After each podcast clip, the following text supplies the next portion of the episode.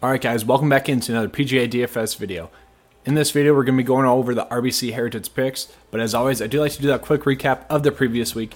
So, it was a pretty fun tournament. I mean, honestly, that was one of the best tournaments we're going to get in a while. Uh, field strength and just how it ended, it was pretty awesome. It was weird though. My favorite player on tour right now is Xander, and I was cheering against him. On 17, I was pumped up that he missed that putt because I had Collin Morikawa as the top 10 play. Then I actually had Daniel Berger, and I had Daniel Berger on the betting card this week. I highlighted like seven players. I said Berger would be one of the ones that I would bet to win outright. So obviously he won outright. That was pretty sweet. Berger was the sixth highest rated player in my player pool this week as well. So that was really nice. The downside of it was that high exposure or core play. Webb Simpson missed a cut, and then also Harris English missed a cut, who was also core play. Harris English really just had one bad round. He was able to come back and you know play pretty fine in the second round. Um, he finished T68. Uh, Webb Simpson, you know, he was high um, owned for a reason. He was the most owned player in the slate. Harris English was the top five owned. You know, both of those were not the wrong play, but that kind of pretty much sums up why I thought that this would be a bad week. There's just random variance that occurs early on after players haven't played for a while, and we saw that exactly. So overall, though, um, Daniel Berger, you know, number one, um, Collin Morikawa finished second, uh, Gary Woodland uh, finished top nine, and then Sungjae Im uh, finished top ten. All four of those players were ranked inside the top 10 for us. And then core value play, uh, Matthew NeSmith ended up making the cut, which is all you want from the value plays. So it's a very weird week, actually. Um, but overall, really not bad. I think one of the separation points for nine and five, other than the value plays, is also we tell you, you know, when you should attack a slate or when you should kind of, you know, hold off a little bit. Last week, that's exactly what, you know, I said. I, I came on and said, you know, this week is not going to be the best week. You probably want to, you know, kind of play a little bit, dip your toes in the water, and then get ready to attack it, you know, in a few weeks from now. Because I'm not exactly sure that we have to go out and attack this slate as well. But let's get into the picks for this week. As always, I do like to touch on the key stats first, though. So we're going to be looking at driving accuracy. We did that last week as well, and we saw that the stats last week were pretty accurate. This tournament is like last week's tournament, just like on steroids, I guess.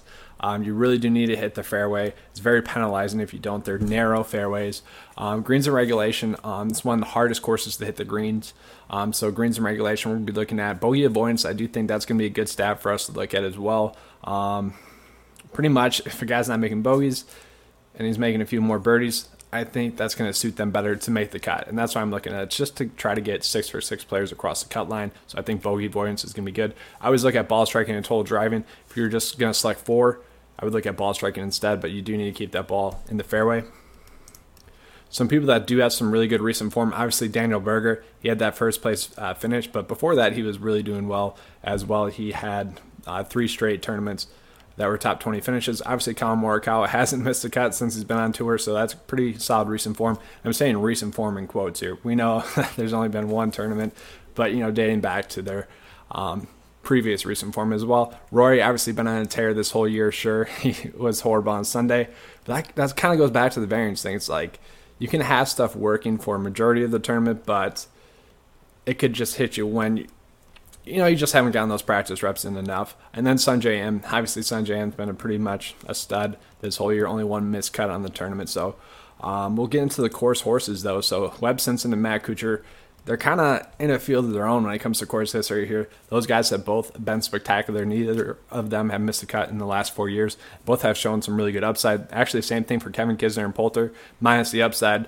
made the cut here the last four years. So those are their top four for course history. But let's get into the picks for this week.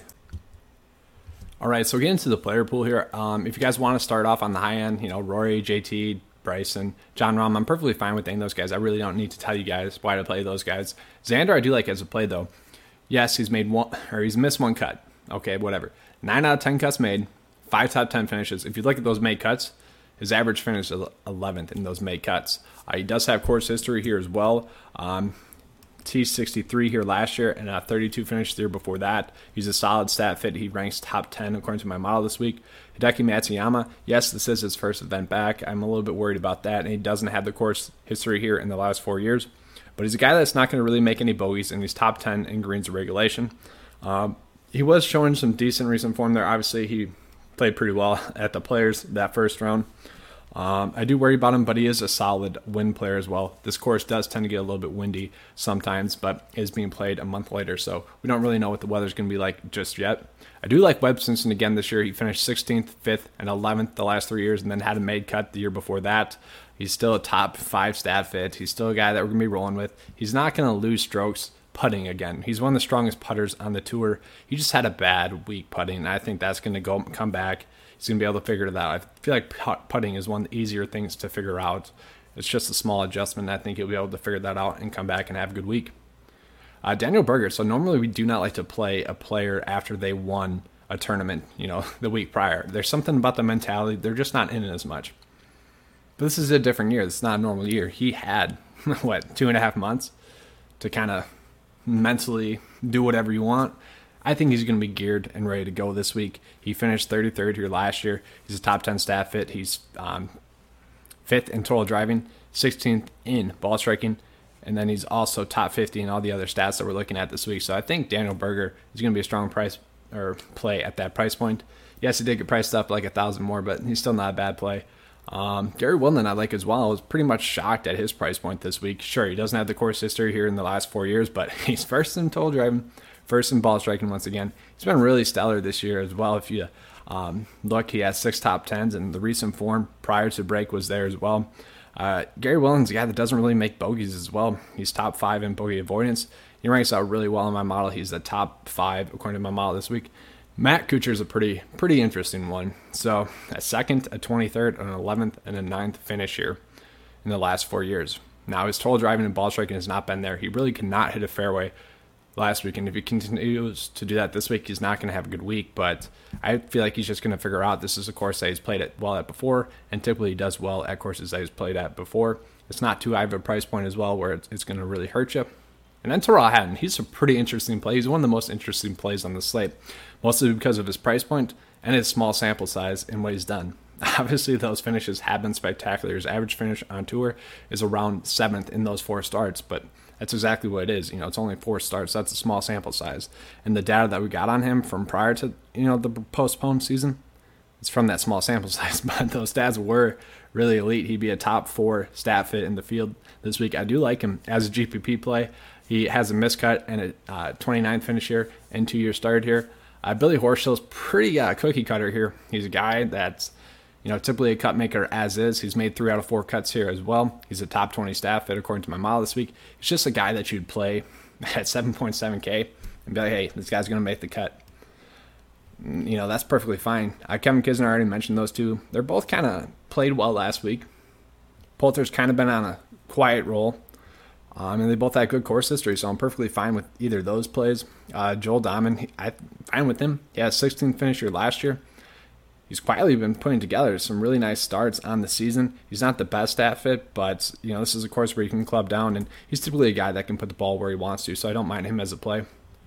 I really think we can go back to the well with Harris English. I touched on a little bit. He had a bad first round, and then he came back and had a solid second round. Missed the cut by one stroke. He's made the cut here the last years with a 25th finish and a 32nd finish.